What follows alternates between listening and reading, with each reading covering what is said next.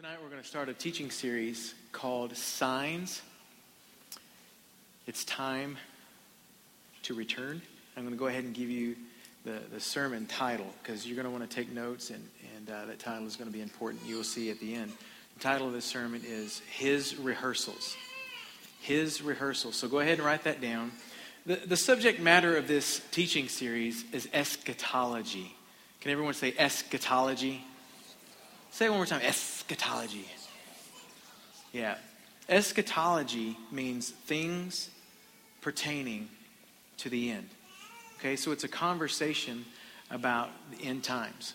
And I say that it's a conversation because most of this topic is difficult to nail down. And I believe that God intended it to be that way so that we would be alert, that we would be on our toes, that we would do everything within us to discern what's going on around us you know, over and over and over again in Scripture, you hear Jesus say, Whoever has ears, let him listen and let him understand. And there's a place in Mark 13 where he's actually talking about some end time stuff. And Mark, who was the writer of that book, he's, he's writing this stuff down, but then he inserts this parentheses right there um, after Jesus says something peculiar, and it say, he says, Let the reader understand.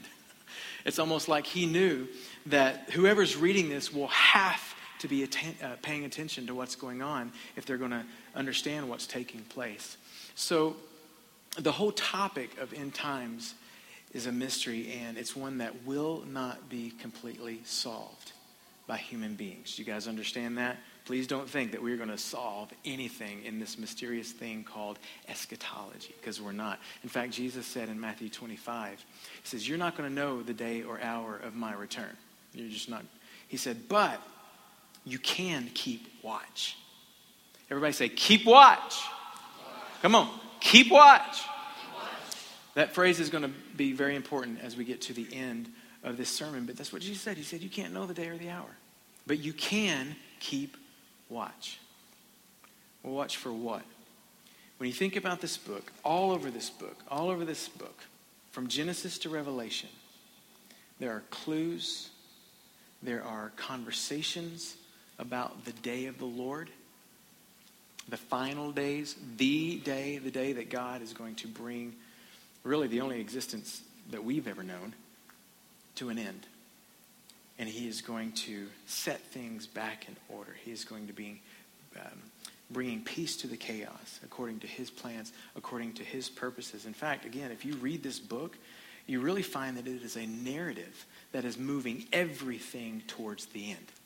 It, it just is. I don't know if you've ever thought of it that way, but it is. It is a narrative. Everything in this book is moving towards the end, to the, towards the reconciliation of all things, to bring case, uh, peace to the chaos. I was thinking this week about the first introduction that I had to end times. You guys want to hear it? You want to hear it? It came about a month after I surrendered my life to the Lord. And I'll be honest, I didn't know anything. All I knew is that I was a miserable human being, and Jesus seemed to be what could bring peace to my chaos. Can I get an amen on that?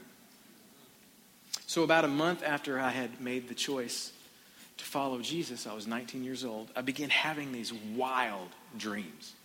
Okay? These spiritual dreams. How many of you know what I'm talking about? These dreams that were so real when I would wake up, I was awake. You guys know what I'm talking about? Like seriously sober. One of the first dreams that I had, I was riding in the back of the truck with my best friend. His name was Andy. And in this dream, Andy and I were riding in this back in the back of this truck. We were laying down in the bed of the truck and we were just hanging out, being silly, like we always were. And all of a sudden I caught a glimpse of this something bright up in the sky. And I was like, man, what is that? And I noticed that it was moving closer and closer and closer until finally it got close enough to where I saw that it was this huge square city coming down towards the earth. And it was freaking me out in the dream. Immediately, I panicked because I had this sense of knowing that Jesus was coming back. And I panicked because I knew I wasn't where I was supposed to be. And so I jumped out of the truck while it was moving, right? Because it's a dream. You can do that kind of stuff in a dream. And I take off running towards the direction that it seemed like this big giant square city was going to touch the earth. And then you know how in, in, dreams scenes will change, just scenes will change. So the scene changes, and I'm running up to this train stop. And there's a long line of people waiting to get on the train, and Jesus was standing there at the door of the train, and he was holding a clipboard. And he was checking the list that he had in his hands.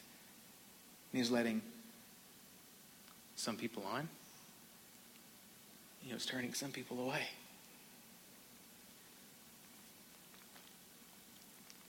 And I remember jumping into line to wait my turn. When I got up to Jesus, he looked at me, then he looked at his clipboard, then he looked back at me and said, No. He wasn't mean. He wasn't angry. If anything, he was sad.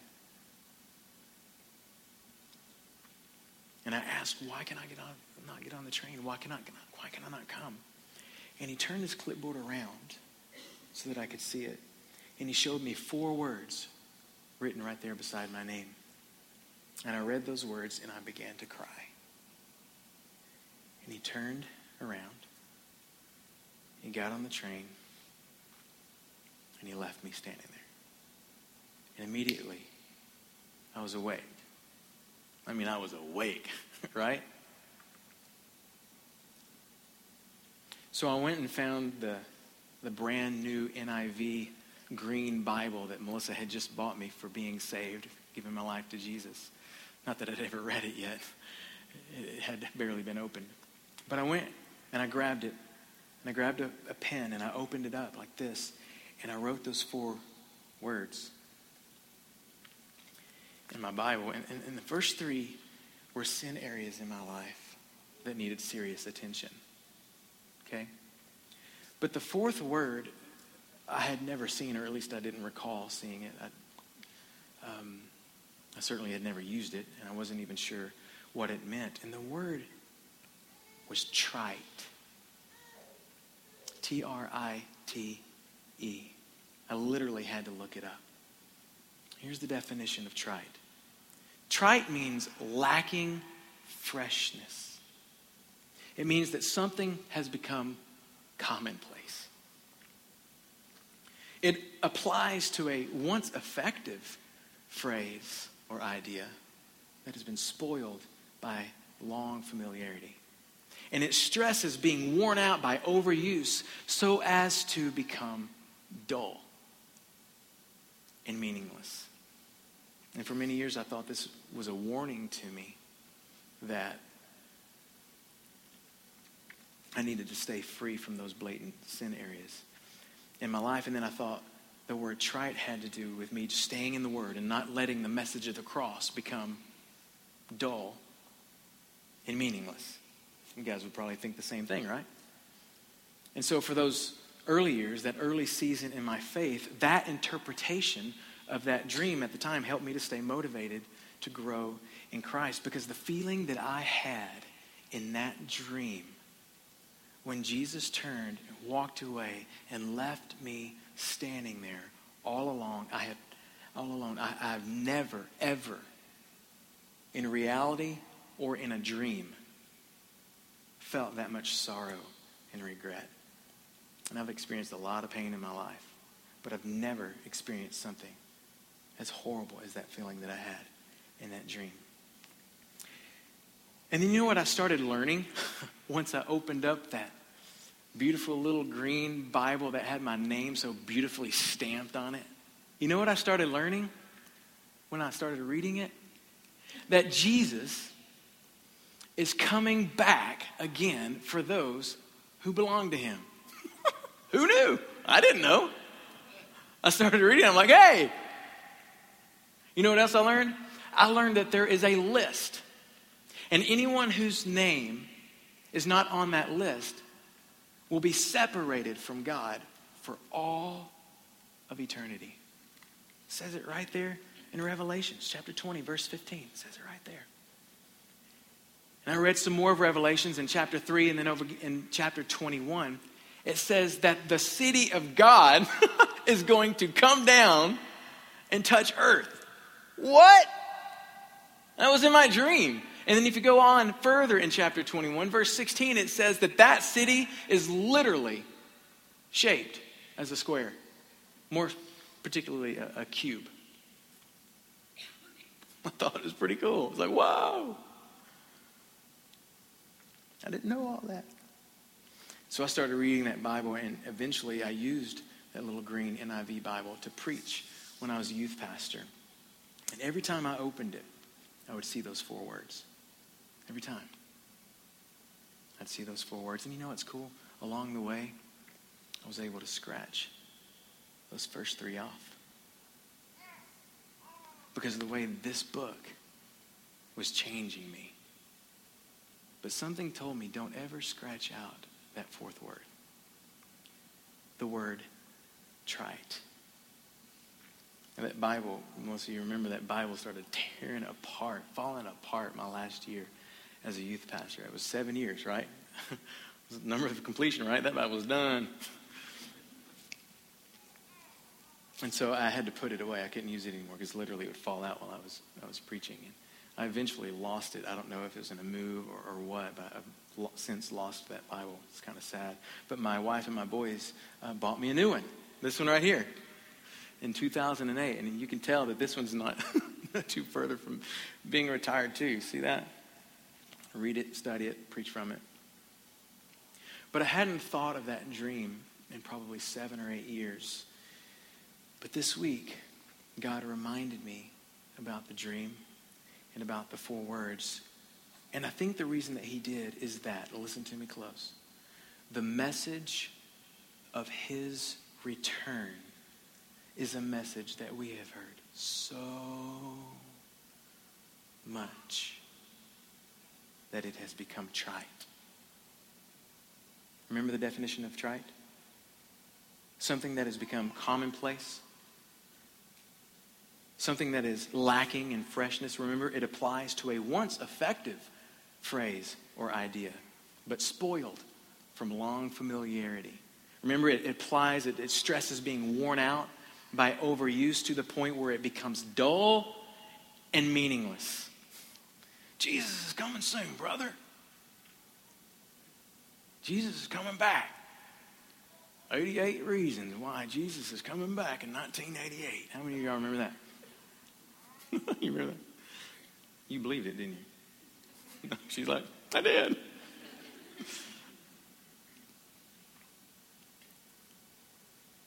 Jesus, our groom, is coming back for a pure and spotless bride. Let's be honest. We've heard it our whole life. And the church has been hearing it for 2,000 years. You know, there's a scripture in Proverbs chapter 13, verse 12, that says, Hope deferred makes the heart sick, or hope delayed makes the heart grow faint. How many of you know that the heart condition of the body of Christ right now is sick? Can I get an acknowledgement on that? The heart condition of the saints, the Christians, the body of Christ right now is sick. Jesus said, because lawlessness is increased, most people's love will grow cold. Your version in Matthew 24 might say, because wickedness increases, most people's love will grow cold. And, and, and he's talking about the last days before he comes back. In those days, wickedness will be so whacked out that people are just going to grow faint. They'll lose their love. We have waited, we have waited, we have waited, and all we see is the world getting worse. And there are Christians left and right throwing in the towel. How many of you have witnessed it? How many of you have considered throwing in the towel? You don't have to raise your hand, but most of us. It's easy to lose hope.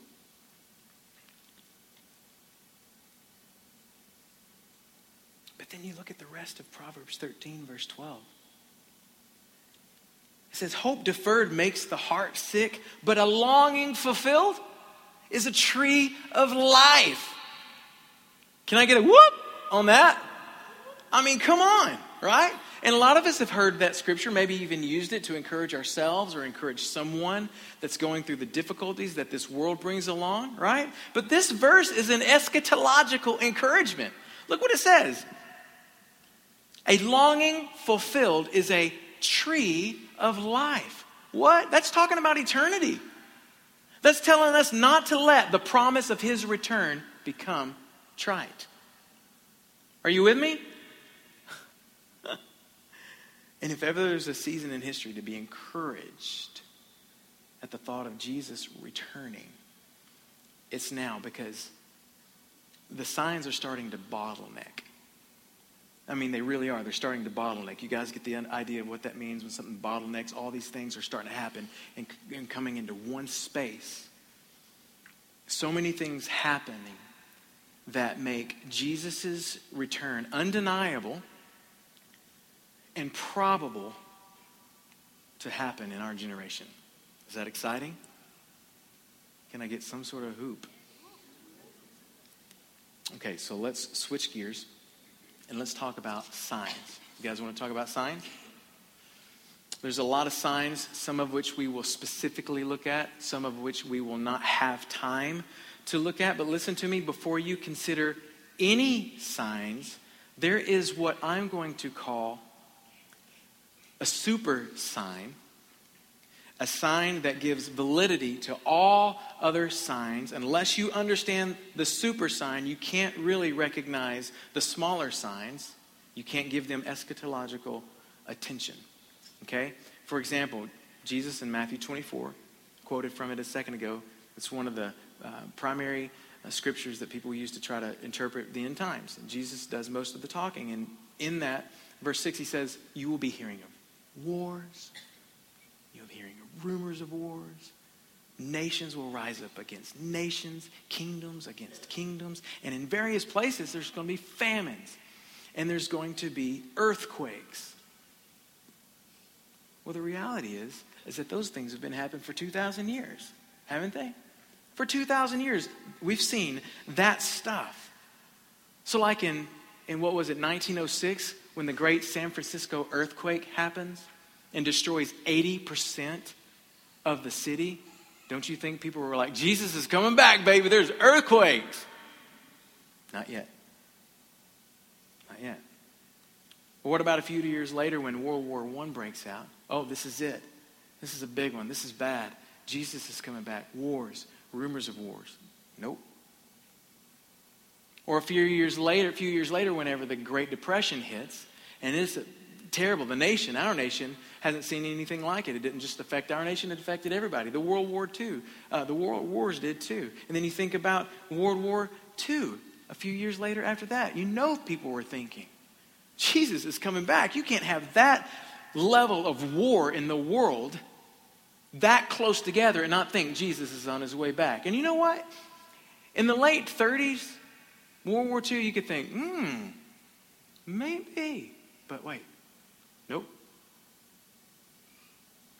As world shaking as those events were, you can't really consider them until things surrounding the super sign come into motion. Okay? Would you like to know what the super sign is? I mean, you want to know what the super sign is? Raise your hand if you want to know what the super sign is. The super sign is all things Israel. All things Israel. And even in that statement, there are super signs within that super sign. Things that you can't even say this is the end time until this happens. You have to consider this before you even can consider that. And it's going to take me two weeks just to give a broad understanding of why Israel is the super sign of the return of Jesus. Okay, so this week and next week, we're going to look at how Israel is the super sign of Jesus' return. You guys excited about that? Okay, awesome. I want to start tonight by saying that Jesus is the Jewish Messiah. Did everybody know that? Like he is Jewish, but he's also the Jewish, he's Israel's Messiah. He's Jewish Messiah. His first coming, which has already happened, he came as a suffering servant, and his second coming, which has not happened yet, but he will come as a conquering king. Both of those are the fulfillment of a promise or a covenant that was made a very long time ago to a man named Abraham. Genesis 12, it says, Now the Lord said to Abram, eventually changed his name to Abraham. Go forth from your country and from your relatives and from your father's house. In other words, step out of your comfort zone. Some of you need to hear that. Step out of your comfort zone and go to a land which God hadn't showed you yet, but He will if you'll just step out. That's for free. And I will make you, let's count these. I will make you a great nation. I will bless you. I will make your name great. And so you shall be a blessing. And I will bless those who bless you. and then he says, Now I'm going to curse anybody who curses you. And then he ends it by saying, And in you, all the families of the earth will be blessed. Now, that's considered a messianic prophecy. That is talking about our Jesus. Say, my Jesus. Say, that's my king. Y'all ever seen that? You ever seen that? Okay, anyway. That's my Jesus all the families of the earth will be blessed, meaning all the families of the earth will be provided with a way to be saved, to have eternal life through Jesus, who would come from the family, the line, the lineage of Abraham, Isaac, Jacob, Joseph, Moses, David. Keep on going. Long history, right? That's what that is saying. In you, all the families of the earth will be blessed. So I don't know if you've ever thought about this, but Abraham, and you can write this down. I want you to write this down. Abraham is the father of Jesus' faith. And Jesus is the fulfillment of Abraham's faith. You ever thought about that? I mean, you can't even talk Jesus unless you want to talk Abraham. Why? Because Abraham is the father of Jesus' faith, and Jesus is the fulfillment of Abraham's faith. And you know what? Abraham is the father of our faith. We are blessed in Christ Jesus because God made a promise to Abraham that he fully intends to fulfill. He's going to keep that promise. Why? Because God's, when God starts something, he always has the end in mind. In fact, we're going to spend a whole week talking about that. I cannot wait for that sermon. When God starts something, he always has the end in mind. And this is true of your life, in case you were wondering. Philippians 1 6, right? He who began a good work in you will be faithful to complete it until the day of Christ Jesus. How many of you needed to hear that tonight? Because it feels like God's done with me. Well, He's not. I love that at the front end of my faith, one of the first prophetic dreams God gave me was about the end. I love that. He could have, I could have dreamed about anything, and I did have some wild dreams.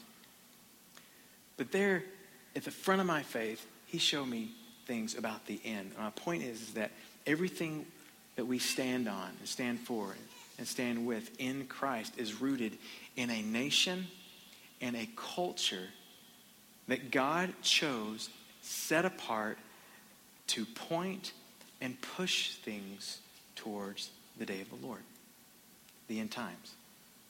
Everything about that nation and that culture God was using to point and push towards the end times, the day of the Lord.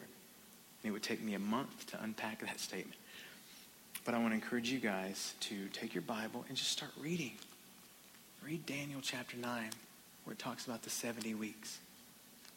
Read in 1st and 2nd Thessalonians.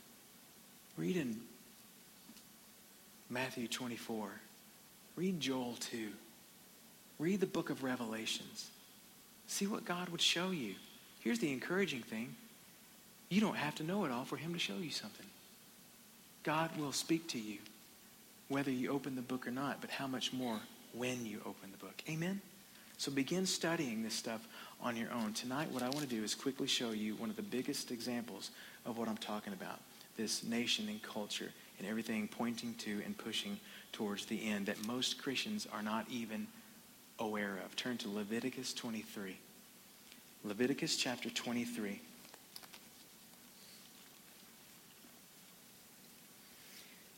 Leviticus 23, this is a season after the Israelites had come out of Egypt, and God's really trying to set up this nation and this culture.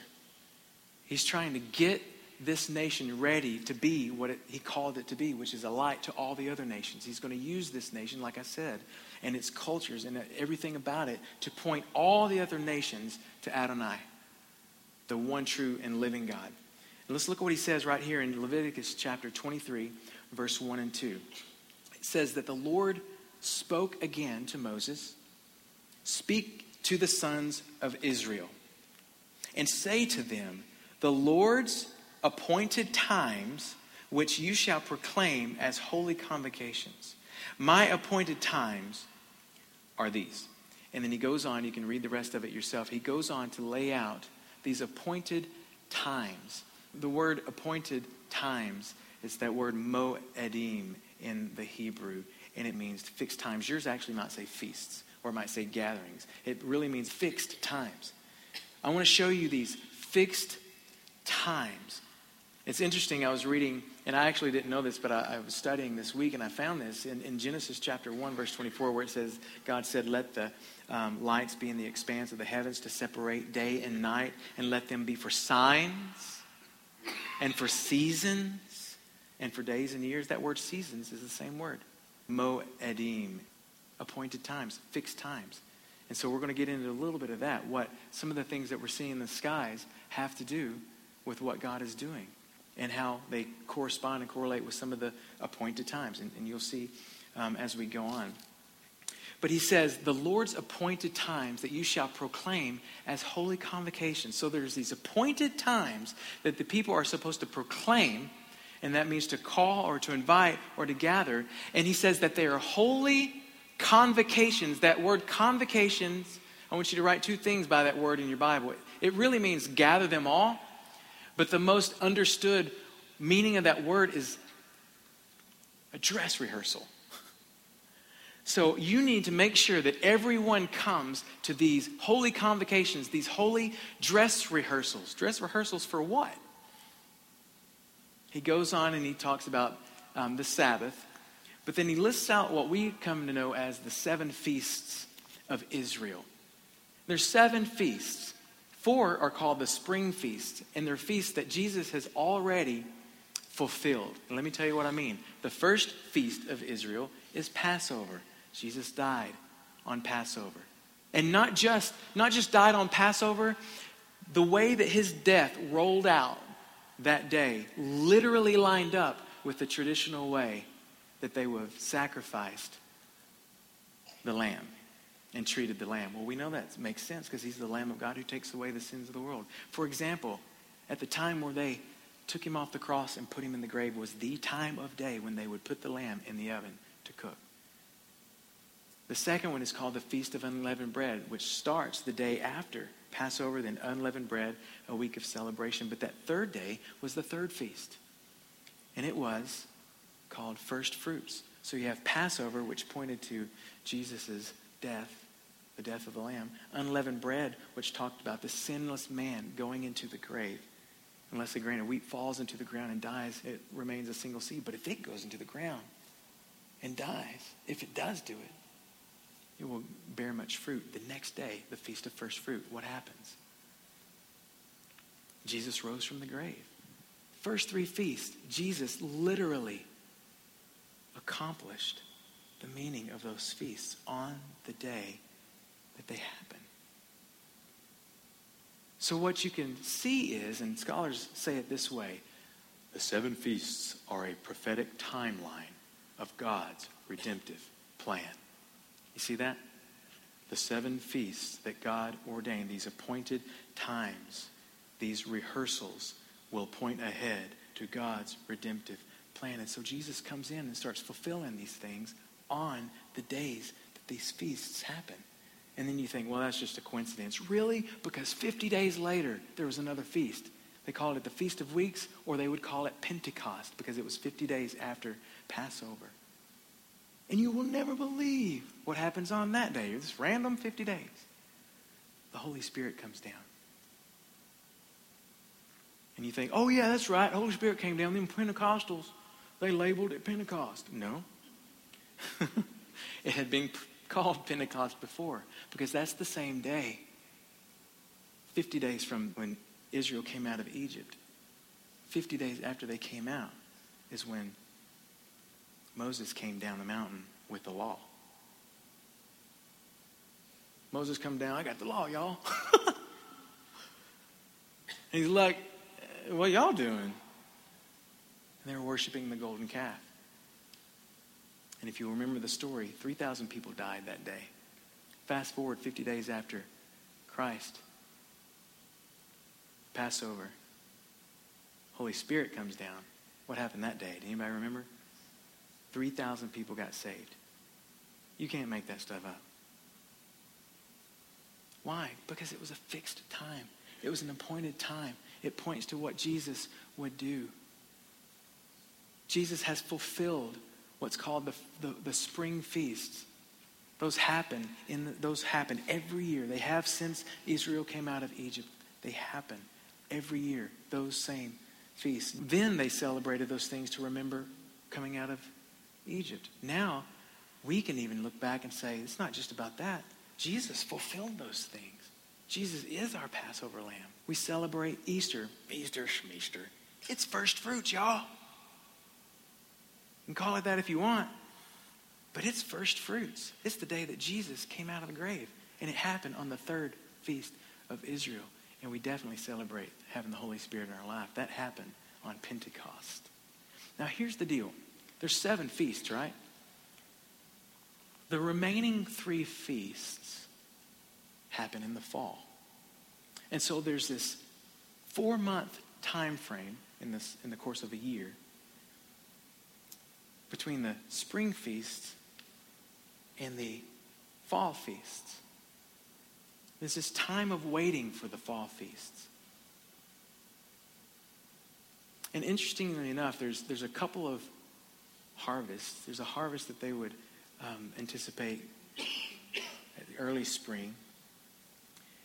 And they would give offerings actually on first fruits. And then they would give these offerings on Pentecost. But then the whole summer months, you know what they spent doing? Bringing in the harvest. They would give an offering on Pentecost on that day. That's why they would call it um, the Feast of Weeks or the, or the Feast of Harvest. Sometimes they would call it. They'd offer up in hopes that they will have a good harvest that summer. And so the rest of that summer for the people of Israel was about bringing in the harvest. And when is that over? Well, right around the time of the fall feasts. So I want you to think about that. It, it, try to picture this. The spring feasts. Jesus died, went in the grave, rose from the grave, sent his Holy Spirit into the believers, and said, Go into all nations and make disciples, baptizing them in the name of the Father, Son, and the Holy Spirit. And he said, Now the labors are few, but the harvest is plentiful. And what are we supposed to be doing right now as we wait for Jesus to come back? Bringing in the harvest. So, so get that picture. Spring feast, summer months, and then the fall feast. Can you guess what the first fall feast is called. It's called the Feast of Trumpets. In Hebrew, it's Yom Teruah, which means the day of blowing or the day of the shofar. A shofar is a ram's horn trumpet. The first fall feast, the ones that, that haven't happened yet, the ones that we are waiting in history to see fulfilled is the, the first one is the Feast of Trumpets. What do you guys think that's talking about? What do you think it's, what, if the fall feasts are what, uh, I mean, the spring feasts are about what Jesus did, what on earth could the fall feasts be about? What he will do. You have the Feast of Trumpets. And you have the Day of Atonement, which is that day that the high priest would go in and make sacrifices. And then you have what's called the Feast of Tabernacles. And I don't have time to, to break all those things down tonight. But these fall feasts, they point to Jesus' second coming, the return of Jesus when he blows the trumpet. There's, there are, I mean, I have too many scriptures to even show you about the trumpet blowing. Now, there are some that will say that on that day, on that feast, if he, if he, if he did those things on the spring feast on the day that they occurred, will Jesus come back on the feast of trumpets? Who knows? We'll talk about a little bit of that. But that's not the point. Can I show you something real quick as we wind this down and give you the whole point of this teaching series, which is not to have our head filled with eschatological facts? The Feast of Trumpets, which is the first feast that brings us into the end time season is on the first of Tishri. Tishri is the seventh month in the Hebrew calendar. Trumpets is the only feast that doesn't begin on a full moon. It begins on a new moon. In other words, it, it, it doesn't start until the beginning of the month rather than the middle of the month. And it starts with uh, what you would call a sliver moon. And so you never knew exactly when that moon was going to show up, right? Sometimes you're like, when is it going to come? And there's always a couple of days variance of when they thought it. And so what they would do is they would put watchers on the wall to watch. Because that was their job. I don't know how much they made. I don't know if it's a minimum wage situation or if it's salaried. But that was their job. They're watchers on the wall and they're watching the skies to see when that sliver moon, that new moon, that, that um, moon will show up. And when they spot it, they blow. Come on, y'all, that was pretty good. and there starts the fall feasts. And they get into, you know, all of that. Now, here's something interesting, especially since we're correlating that with um, Jesus' second coming. Some would say that's the day that the rapture would happen, or when um, Jesus catches his people, his bride, up with him. We'll talk more about that. But we know that it is, it is about the end times, that trumpet blowing. But here's the deal, and this is what I want to hone in on right here. The sixth month is called the month of Elul. 30 days leading up to the seventh month of Tishri, which is when trumpets would start. And they call those 30 days Teshuvah. Everybody say Teshuvah. The 30 days leading up to the Feast of Trumpets are considered the darkest days of the year. Why? Well, because that feast is the only one that starts on a new moon rather than a full moon. So it's dark. You guys get that? So their, their uh, poetic nature, this is the darkest days of the year. But also, the Feast of Trumpets kicks off that season of the year where the people are awaiting the decision whether or not their sins will be atoned for for the coming year. You guys have heard that, that the high priest goes in once a year to make atonement for the people of Israel, and they do that year after year after year. We don't have to do that anymore because our great high priest has gone in, Jesus, once and for all.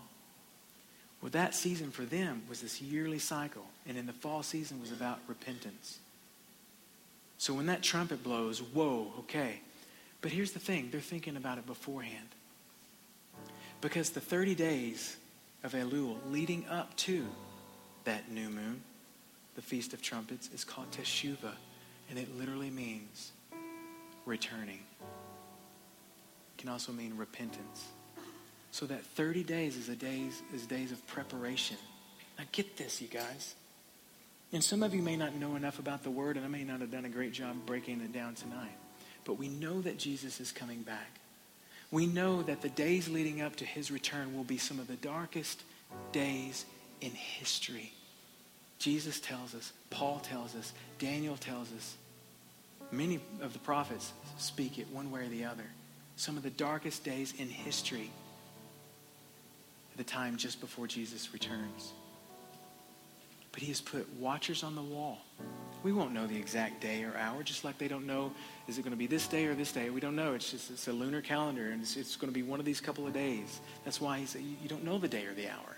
but you can know the season. And we'll talk a lot more about that. But here's what we do know the days leading up to that, it's getting close. We're towards the end. In fact, the last two days of Elul, they would literally just kind of stop everything and they would go through this rhetoric and rote of repentance prayers and reading in preparation for that trumpet to blow. So the whole month, Teshuvah, the idea of returning, the last two days, I forget the name of, of what they would call that, but it is about intense, personal, repentant prayer and reflection. And then they await that trumpet. And interestingly enough, there's 10 days between trumpets and the Day of Atonement, which is the day that they would be judged. 10 days, and they called that the 10 days of awe because they were literally waiting. Will I be okay for the next year? And if they were, then they celebrate. Then five days after that is tabernacles, which pointed to we're good for the next year and we celebrate because of what God has done. My point is this. This series is not about figuring out this mystery because we can't do it. Jesus says you can't do it. He said, but you can keep watch. You can watch. You can see. You can discern the times. You can discern what's going on. There are plenty of things to see one of the super sign or the super sign is things about Israel. You have to look at this and you have to say, what is God speaking to me based upon even the feasts? Jesus has done something and he will do something. In the meantime, what am I going to do? I'm going to lead people to Christ. When, when Jesus comes back, I don't want anybody to be left behind. I know that feeling. I had it in a dream. And it put the fear of God in me. I'm going to learn this book so I can watch. I'm going to be a watcher on the wall. What are you going to do? Has this become dull and meaningless because we talked about it so much? Or can we rekindle a hope and a knowledge that Jesus is coming and rekindle that knowledge enough to the point where we will experience a season of Teshuvah first, returning, repenting, knowing that that trumpet will blow, and when it does, we will be taken up to meet our Heavenly Father. We will be able to get on a train if our name is on the list. Is your name written in the Lamb's book of life? Is your name on that list? Have you said, I surrender all? I surrender my heart to Jesus? If you haven't, why not? Why would you, if you understand and you know it's true or halfway true, you just have some sort of understanding like I did. I don't know much about all that, but I'm miserable, and he sounds like he's got the answer. Sometimes that's, an, that's all it takes. I don't need to know everything. I just need to know where I'm at. Where are you? Are you ready for the trumpet? Are you ready for those days? You don't have to have all, when's the order? How will it happen? That doesn't matter. What matters is it will happen. Are you in a season? Are we in a season of teshuvah? It's time to return. It's time for the earth to return. return. It's time for us to turn from our, our, our, ways that are not glorifying to God and turn to Him and let Him do what He is best at. That's forgiving our sins, wiping us clean, giving us a new start, finishing what He started in us. You were created for Him to be with him. And he's provided the way for that to happen, and that is his son shedding his blood on the cross, going to the grave, but experiencing victory over death in the grave. And being filled with his Holy Spirit by saying, I want you, I need you, I take you, I receive you. And letting the Holy Spirit come in, seal, seal that in you and empower you to live a life worthy of the calling that you have received. Long before the foundations of the earth, long before you actually heard about him, he's been calling.